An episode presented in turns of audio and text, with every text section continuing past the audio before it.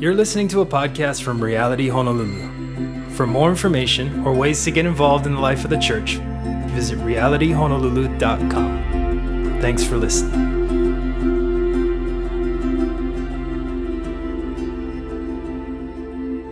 All right, uh, such a blessing as always to be with you, to fellowship and to worship and to get into the Word of God. And so that's what we'll be doing this morning. Um, why don't you turn with me to Philippians chapter 1, verses 12 through 19.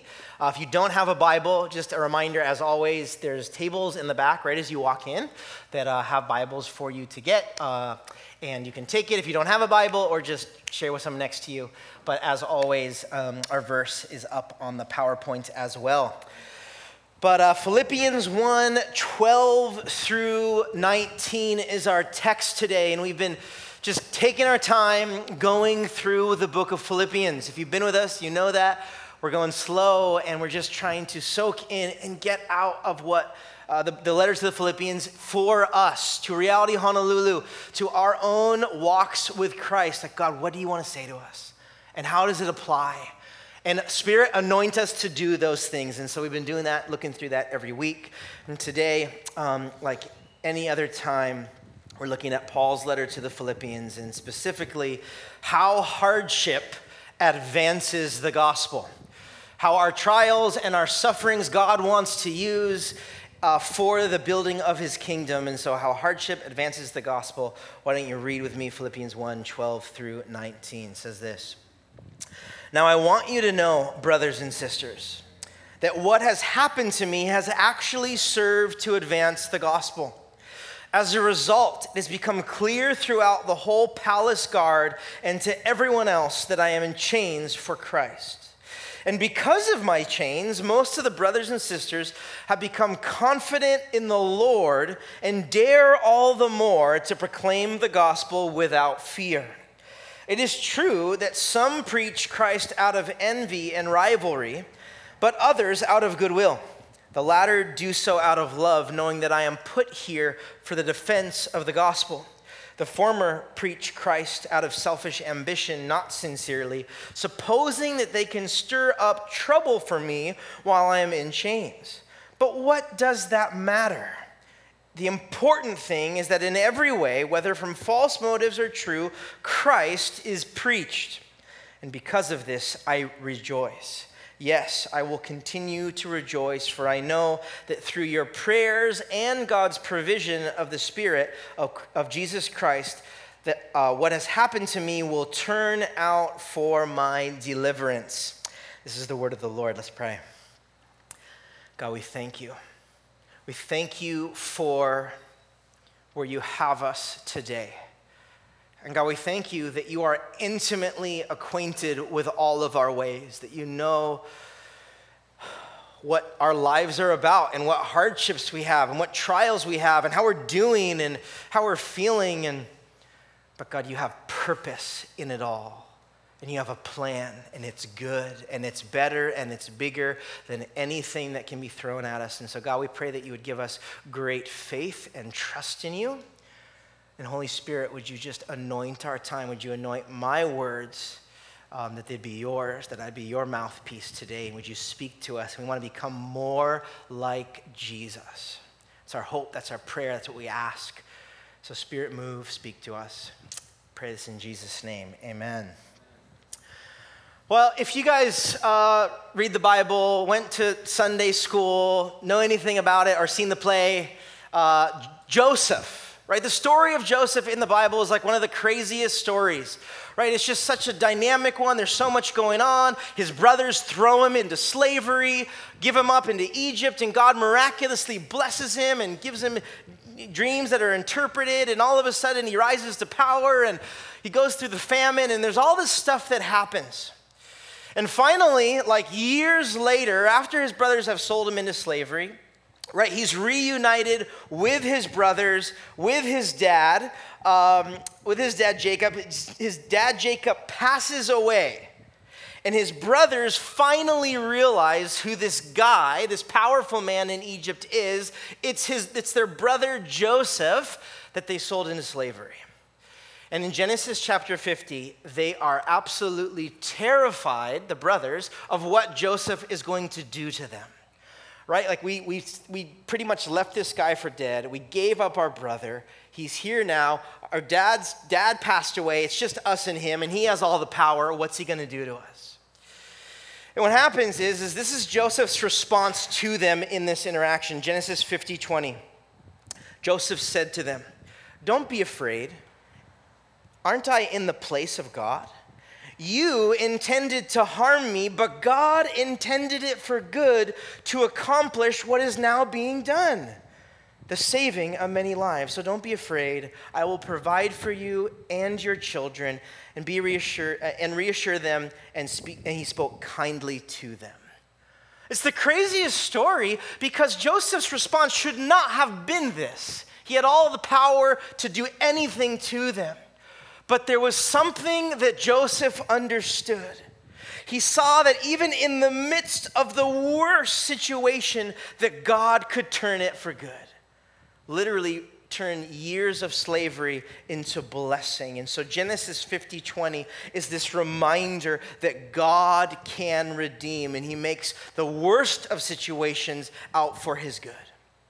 And here in Philippians, once again, the very same thing is happening.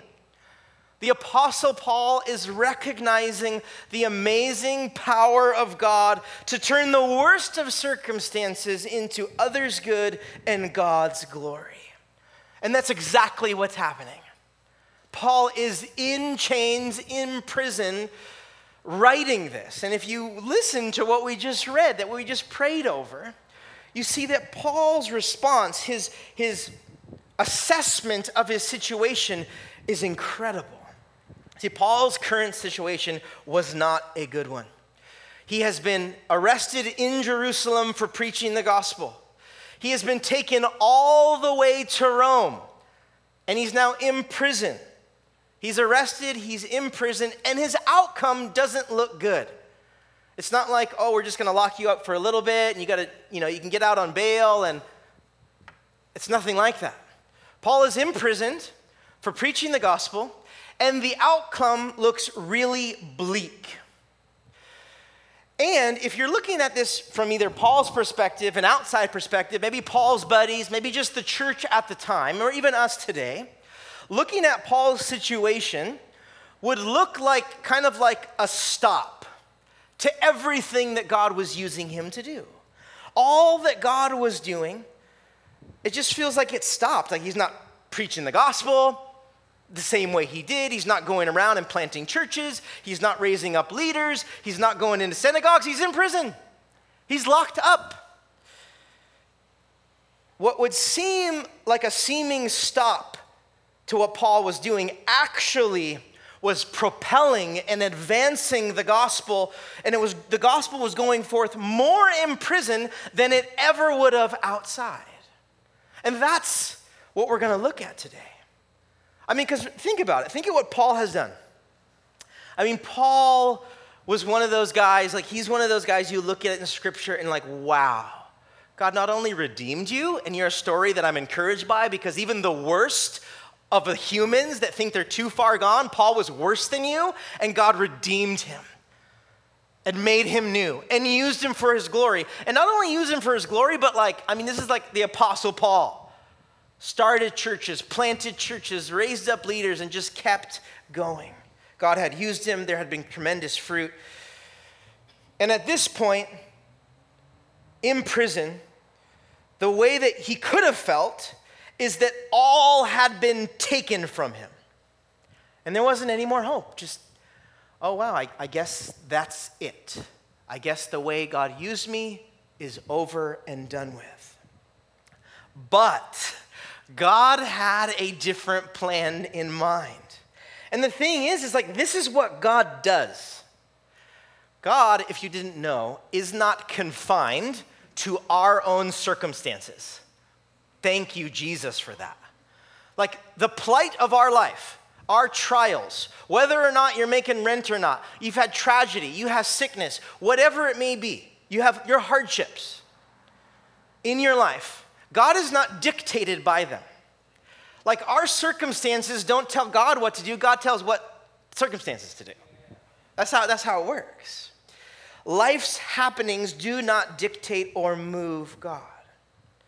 And for many of us, we may be like Paul or be in a similar trial or hardship or a rough season where you may feel like you're lost. All is gone. All is over. I'm paralyzed. Wait, God was using me. Wait, my life was good. Everything was working. And then all of a sudden, here's where I'm at.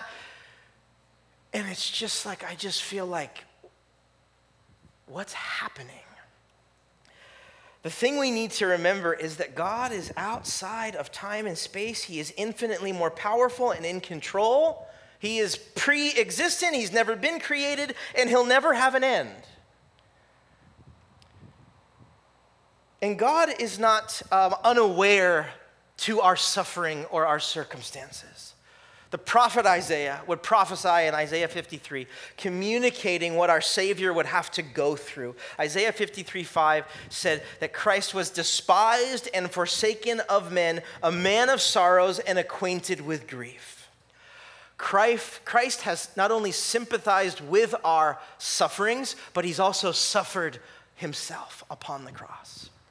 It's not like God is over here and we're down here and He doesn't know what we're going through, but God Himself in Jesus Christ has gone through it. He has suffered much.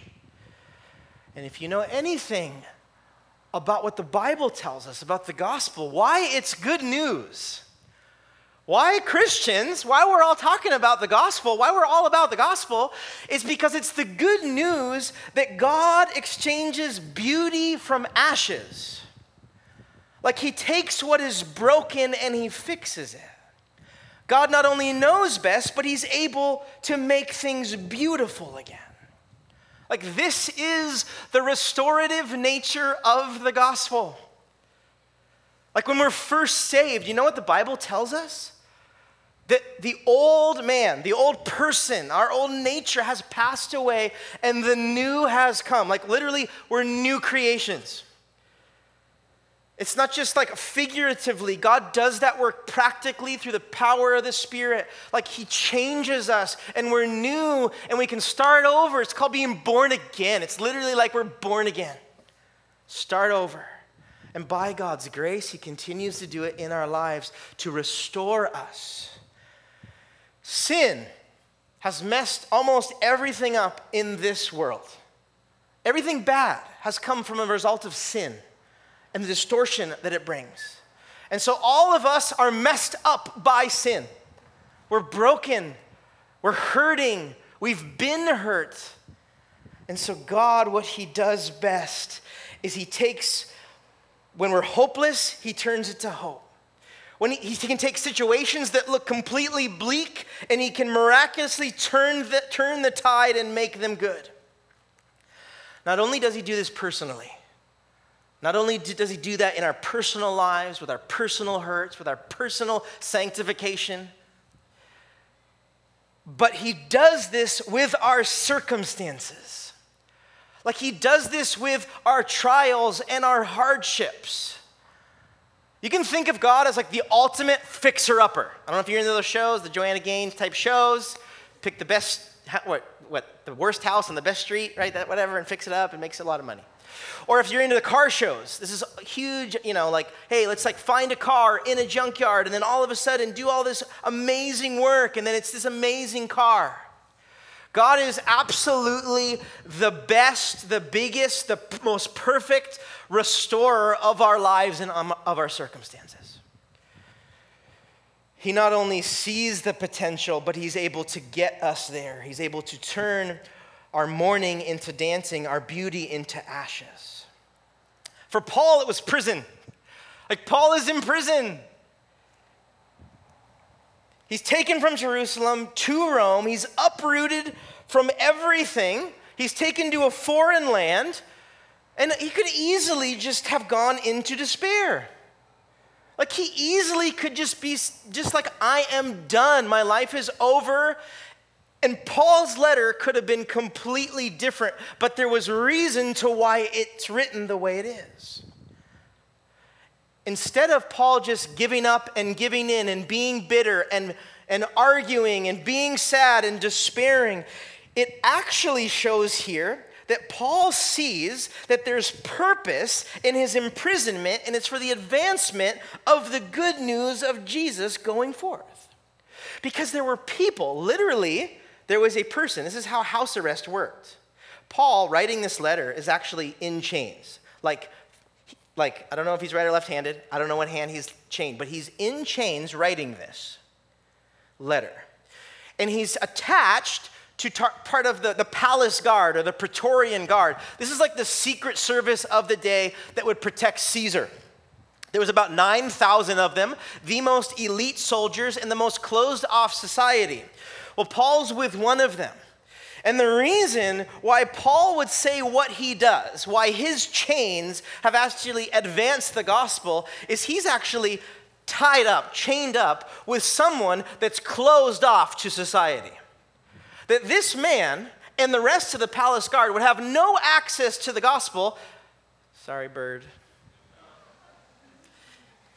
By your head. Distraction. Sorry, that was like a squirrel moment. I get easily distracted. But what's happened right now is that 24 hours a day, Paul is chained up to one of the palace guard and you obviously know there's like discussions happening hey why are you here why'd you get in prison what do you do and paul has a very captive audience a very captive audience he's going nowhere he's chained to him but the reason why paul could say that his hardship literally his chains have been advancing the gospel is that God has opened up a door where no one has had access to. And so, Paul, instead of having his eyes on his own plight, instead of focusing literally on his chains and on his environment, he's focusing on the opportunity for this man and these people to know about Jesus. And so instead of Paul saying, Woe is me, my life is over, Paul says, Wow, God has put me in chains for the advancement of the gospel. That's what's happening here. And that's why when Paul wrote the letter to the Romans, right, he's in Rome, he writes a letter to the Romans. Romans 8, 18 and 28, this is why Paul could say this. This is what he's talking about. He's saying, I consider that our present, present sufferings are not worth comparing with the glory that will be revealed in us. And we know that in all good, uh, excuse me, in all things, God works for the good of those who love him, who have been called according to his purpose. Paul's just not writing that because it sounds good. Paul's living it out, going, God can redeem any situation, and not only redeem it, but he can actually cause the growth of the gospel through our hardships. Do you see that? And so here's where we can drill down. We can, we can, this is, this is a biblical principle that our trials can serve as a witness. Like our hardships and our trials. I'm not talking about Paul now. I'm talking about whatever your hardship is, whatever our hardships are. It doesn't have to be as crazy like I'm in prison. It's like, well, what's hard? What's difficult? What's going on with you? God is able to turn whatever that is for his good, for our good and his glory. The thing is, many times we're the ones that get in the way, right? We're the ones that wreck the opportunity, honestly. Uh, we included. This is like really easy to do. Is instead of looking to God, Instead of seeing, oh, maybe God has like a plan in all this, all we can see is what is, is the problem. All, all we're concentrating on is, is the hardship.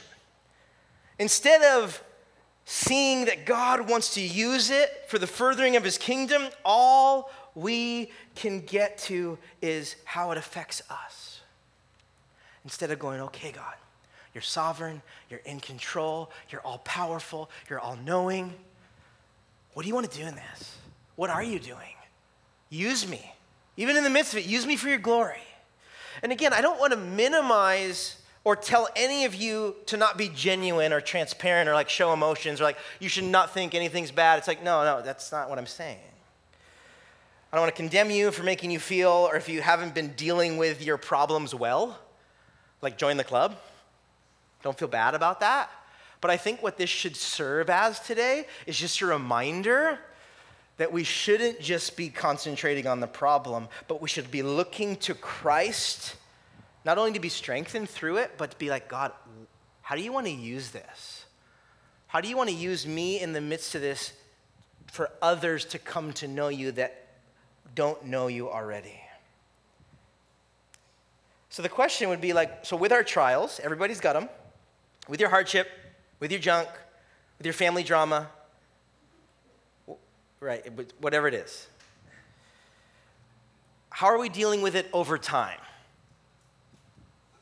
Are we actively taking it to the Lord? Are we seeking help? Uh, are we asking for prayer? And better yet, and I know this is like really hard because this is, this is like real hard stuff that's going on in our life. But in the midst of that, the question that we need to ask is Are we allowing God to do the internal work that He wants to do in us when tragedy strikes? Not like on the good days, not on the Sundays, but I'm talking about like in the real, like life, prison, like tragedy, hardship, trials, suffering stuff. God, what do you want to do in me? And do we have, like Paul had, a God sized view of what's happening? Not having a God sized view would just be like, this is my problem, this is my problem, this is my problem, this is how it affects me, this is my problem. That's it. God sized view would be like, yeah, that problem's real, this is the way I feel about it, but God, what are you doing? God, help me, but God, what are you doing through this and what do you want me to do? You, hear me? You, you with me? I know it's kind of a hard question to ask. You're like, I don't know. I don't know what God's doing. Let's ask Him. But what Paul is saying here, and what we've seen, if you've seen anything in church history over the last 2,000 years, there has been no greater tool for the advancement of the gospel than through persecution and martyrdom. It is absolutely the single most thing that has propelled the gospel to the ends of the earth is when the church is persecuted. I don't think people got this. If you persecute the church and you scatter them, then you're just going to have a whole bunch of believers everywhere. You're actually only going to help. So that's what's happened for the last 2000 years through church history is that the gospel has been spread and advanced not through everything's good and wonderful, but it's been, mo- it's been advanced the most under the harshest conditions. This is true. Most of the most uh, profound moves of God, if not all of the most profound moves of God, have been when normal, everyday men and women have been obedient to Christ and faithful to allow God to work through you in the midst of tremendous hardship. That, that is true. Take that to the bank. You can't deny that. That's history. Okay, so a little bit about, about me, real quick. First way to my heart cold cup of coffee, like iced coffee. Like, you give me iced coffee, I'm good to do anything you want me to do, honestly. You ask me to move, all I need is coffee. Long day, all I need is a coffee. You guys know me, I drink a lot of coffee. But if there's a dream, this is the dream. I got an iced cup of coffee, and I'm either reading or I'm talking about with someone else that's into it a missionary autobiography. Like the saints of old, like those ordinary men and women that, that you read, a biography of actually what happened, like over the past couple hundred years. Like those who have gone out sacrifice much for those that don't know Christ. Cup of cold, cold brew that book, I'm good. It's way to my heart. And I could like literally go on for days telling story, stories of missionaries and pioneers and those that like went for it. Like there's people in the world that don't know about Jesus, and I do, so I'm gonna go. Like They need it, and I have it, so I'm gonna go. And regardless of the cost, I'm gonna go. And every one of these cost dearly, many with their lives. But I think the reason, too, why I resonate so much is that uh, Paul was a missionary and he was a pioneer, and that's what Paul did. Missionaries and those that go forth, those that pioneer, those that go to unreached people groups, they absolutely have that Pauline spirit of, we got to go tell them about Jesus, and it doesn't matter. My life's no longer my own. So we got to go. We'll learn next week that Paul was willing to say, For me to live is Christ, and to die is actually a gain. And I struggle because it's better to be with Jesus, but you need me, so I'm going to stay. I mean, he was that, that, that's, that's what God had done in his heart. And don't get me wrong, the, mes- the methods, excuse me, and the ways in which missionaries have done it. Man, so many have implemented were wrong. And there's a lot to learn, especially here in Hawaii. I know it's sensitive. There's a lot to learn, but the, the heart behind it, the way in which the Lord used people through persecution and hardship to see the gospel advance is astounding. There's a lot we can learn, there's a lot of things we can do differently, but the heart behind it to go to others and to pay the price so that others can know Christ is still there. Uh, there's many, but one of the most compelling ones that I love the most is John G. Paton. John G. Paton was a Scottish missionary to uh, modern day Vanuatu right off the coast of Australia. And um, right, I mean, in the mid to late 1800s, for whatever reason, heard about these this island people um, that did not know at all the, the Lord. And so got on a boat from Scotland and went. And uh, the, the, the locals there, natives there, were cannibals. And so he knew what he was getting into. And due to the tropical weather and other situations, he immediately, him and his family began to suffer greatly. Um, some of his family members died just a few weeks in. Uh, there's, there's chronicles, journaling that he had over 30 near death encounters. I mean, pe- people were trying to kill him. Like, people obviously did not want him there. And so there were stories of him like climbing up into palm trees all night long as people with machetes are trying to run around trying to kill him, praying, crying out to the Lord. And there was a time, he, he stayed there um, for a long time. There was a time where he came back to raise some support and to tell uh, of what was happening in Scotland. And everyone, sending church, sending organizations, says it's too great a cost. It's cost you too much already. You have to stay here. You cannot go back. This is what uh, John G. Paton's response to them was. He's in Scotland right now, Glasgow. He says, If I die here in Glasgow, I shall be eaten by worms. If I can but live and die serving the Lord Jesus, it will make no difference to me whether I am eaten by cannibals or by worms. For in the great day, my resurrection body will arise as far as yours in the likeness of our risen Redeemer. He was willing to count the cost for the gospel to go forth. It was, it's a crazy, insane story, but John G. Paton had a God sized view of his life and the task, and it took decades but he saw incredible fruit due to his perseverance and faithfulness and obedience to Christ. The island that he was on, uh, the entirety of it were saved. And out of the 30 islands, he translated the Bible. 25 of those islands he had the Bible translated into. Getting the word go out, going forth. And um, at the end of his time there, um, it was the well, it was like the first time that people had ever taken communion. And so he was leading them in communion. And uh, this is a quote from the near, at the end, kind of near the end of his life. He says this At the moment I put the bread and wine into those dark hands, once stained with the blood of cannibalism, now stretched out to receive and partake the emblems and seals of the Redeemer's love, I had a foretaste of the joy of glory that well nigh broke my heart to pieces. I shall never taste a deeper bliss till I gaze on the glorified face of Jesus himself. God used incredible hardship to advance the gospel that would have never been advanced unless there was that hardship. And God does that. God uses hardship to reach the captors of our lives. For Paul, it was the prison guard. For you, it's, it's our family, it's our friends, it's our coworkers that only you have access to. Like only you have access to certain people. I don't. No, some people only have Jesus because of you. Seriously. So, looking at that, when you're going through the midst of trial, know that it's purposeful and God wants to use you in the midst of what you're going through to advance the gospel. Amen? Also, what we see in Paul's letter here is not only does do trials does God use trials for the gospel to go forth, but trials can also encourage other believers.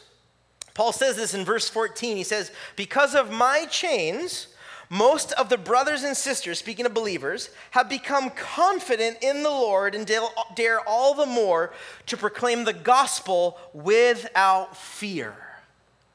What Paul says is my literal change, chain, excuse me. And what God is doing is actually encouraging others to be more bold and more courageous. Right? And, and the faith and the confidence in Christ is being increased by how God is using Paul in the midst of his trial. And the truth is, our lives are going to be influential to the people around us. They, they just are by nature because you are in proximity with them. It doesn't just mean like you're an influencer, you're all influencers. Yeah, sometimes God uses people a little bit more, a little bit different arenas, but our lives all affect other people. And so, are our lives pushing people towards Christ or away? Are they encouraging people or are they discouraging people from serving Jesus? Right? Specifically, in the midst of a hard time, the way in which we've acted have other believers seen, heard, whatever, and gone, wow, dude, like, I know that's really hard for you, but I'm so encouraged by the way you sought the Lord in that. Or I know that, like, you don't feel better, but you're still being obedient. You're still going for it in the midst of it. I know that for me, that is one of the most encouraging things when I see, and I've seen other people before me go and do it. Follow Christ even in the midst of really hard things. And what Paul is saying here is that he's saying the example of others gives us strength and it actually combats fear for us. Paul is testifying of this, that others have become more confident. It says that he, they dare all the more to proclaim Christ, and they aren't fearful because of the suffering of Paul. That's why, for me, like missionary autobiographies have been so formative. Right? I would not be here right now if it wasn't for them going forth. I wouldn't. I mean, yes, I maybe God could do it a different way, but I know in my own life, when Paul says, Hey, I know my chains have encouraged others to be more dareful for the gospel. These saints of old, these men and women, the Adoniram Judsons, Elisabeth Elliots, Tyndales, Amy Carmichaels, David Brainerds, their lives in the midst of hardship, they all suffered great loss, but they had a God sized view of they had a God sized view of themselves, their hardship, and the task. And they absolutely have done what the Word of God says it would have done. And here's the deal you all have a unique story and a unique trial or set of trials or a life of trial, it may feel like, that God wants to use. Like, trials is just not like, let's get through it. That's because that's what we want to do. Like, when something hard happens, what's our prayer? God, get this over with. That's our prayer. Just let it stop. Or if, if it's not stopping, we say, God, sustain us, get us through. But so seldomly we got, God, what are you doing in this? Whether it stops or not, what do you want to do? I almost never prayed that, honestly. No, seriously. That's what Paul's doing. He's not praying that. Paul is not praying like, God, free me. He's saying, I don't care if I'm free or not. God's using this. Let's go. That's what he's saying. And God wants to use all of us in the midst of our unique trial to spur others on. God uses, uses hardships to encourage the companions in our life. Seriously. He really does. And what's awesome is how kind of Paul ends this section, verse 15 through 19. He kind of transition. He, he gets his eyes off of kind of like his chains and how God's using the gospel. And in verse 15 through 19, just kind of to end here, he just talks about the climate of other Christians in Rome at the time. And he's kind of giving just like um, us a lay of the land. He's writing to the Philippians, just kind of like how the church is dealing with his imprisonment. And it's pretty mixed. Like some Christians are like supporting him and they're going for it because they want to encourage Paul. And some are like, dude, Paul, he got it wrong. Yep, he was doing it wrong. Now it's my turn and I'm going to go for it. And I hope what I'm doing, you know, I, I like Jesus, but I hope that uh, it hurts him a bit. This is what's happening. Um, Paul is explaining the spiritual climate, and much like even the church today, some are great and some are not. Some are doing for the right reasons, some are not. It's not us to judge, it's God's. But it's kind of like what happens in the world today for us. Like we can look all around and maybe have a similar take. But Paul is so sold out about the big picture, the God sized view that he literally doesn't care about the details. Do you guys notice in verse um, 18?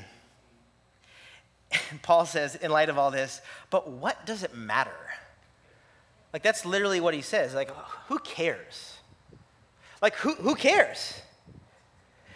Paul trusts God to sort out their hearts. Paul is just rejoicing in what's happening because Paul's saying, hey, I don't even care what's going on, but Jesus is being preached. Like, who cares? God will sort it out. Jesus is being preached. Are you kidding me? Now, it's not that Paul, Paul, Paul doesn't really care about the how and the what. He, he, he does care that it's truth, but he's just not sweating their motives or their intentions. Like, it's just so awesome in light of everything. Like Jesus is being proclaimed in good or bad. The gospel is going forth. And then at the very end of our text today, he just has the hope to know that there's power in prayer. Like he's not just like not praying at all, he's not believing in prayer, but if we end our text today in verse 19, it says, For I know that through your prayers, the, the church in Philippi, and God's provision of the Spirit of Jesus Christ, what happened to me, it'll turn out for my deliverance. This is what it means. He trusts that God will carry him, use him, and it will ultimately be okay.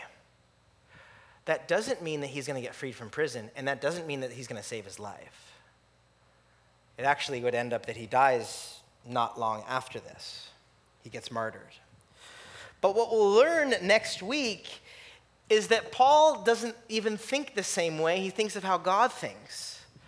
And he says, For me to live is Christ and to die is gain. Like, being okay, when he says, I will be delivered, it doesn't mean that he's just gonna be released and my trial's gonna end. Paul's not even thinking about the trial, he's thinking about Jesus. He's thinking about him himself in light of God's kingdom being built. And man, our prayer needs to be this. I'll end here. I, I really will end here. This is our prayer. Our prayer for us individually as a church needs to be for the Holy Spirit to strengthen us in the midst of our hardest times. We need to pray that our eyes would be fixed upon Jesus the author of our circumstances rather than our circumstances themselves. We have to pray that. We have to pray that God, in light of how hard this thing is for me, I want to see you in it. And I, would you reveal your plan and your purpose? I want to have a bigger view than just my own stuff. And we need to pray these things so that God can use us in the midst of what we meet, what, excuse me, in the midst of what we may feel like the worst season and the worst circumstance, we need to pray that God would use us in that for our good and His glory. Amen? Amen. Let's pray. God, we pray these things. God, we, I am first to admit that I don't have this same view. I want it. We want this. But God, would you help it to be a reality in our lives?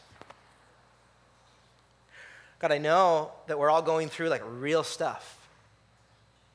Whether it's sickness, financial issues, family drama, loneliness, depression, whatever.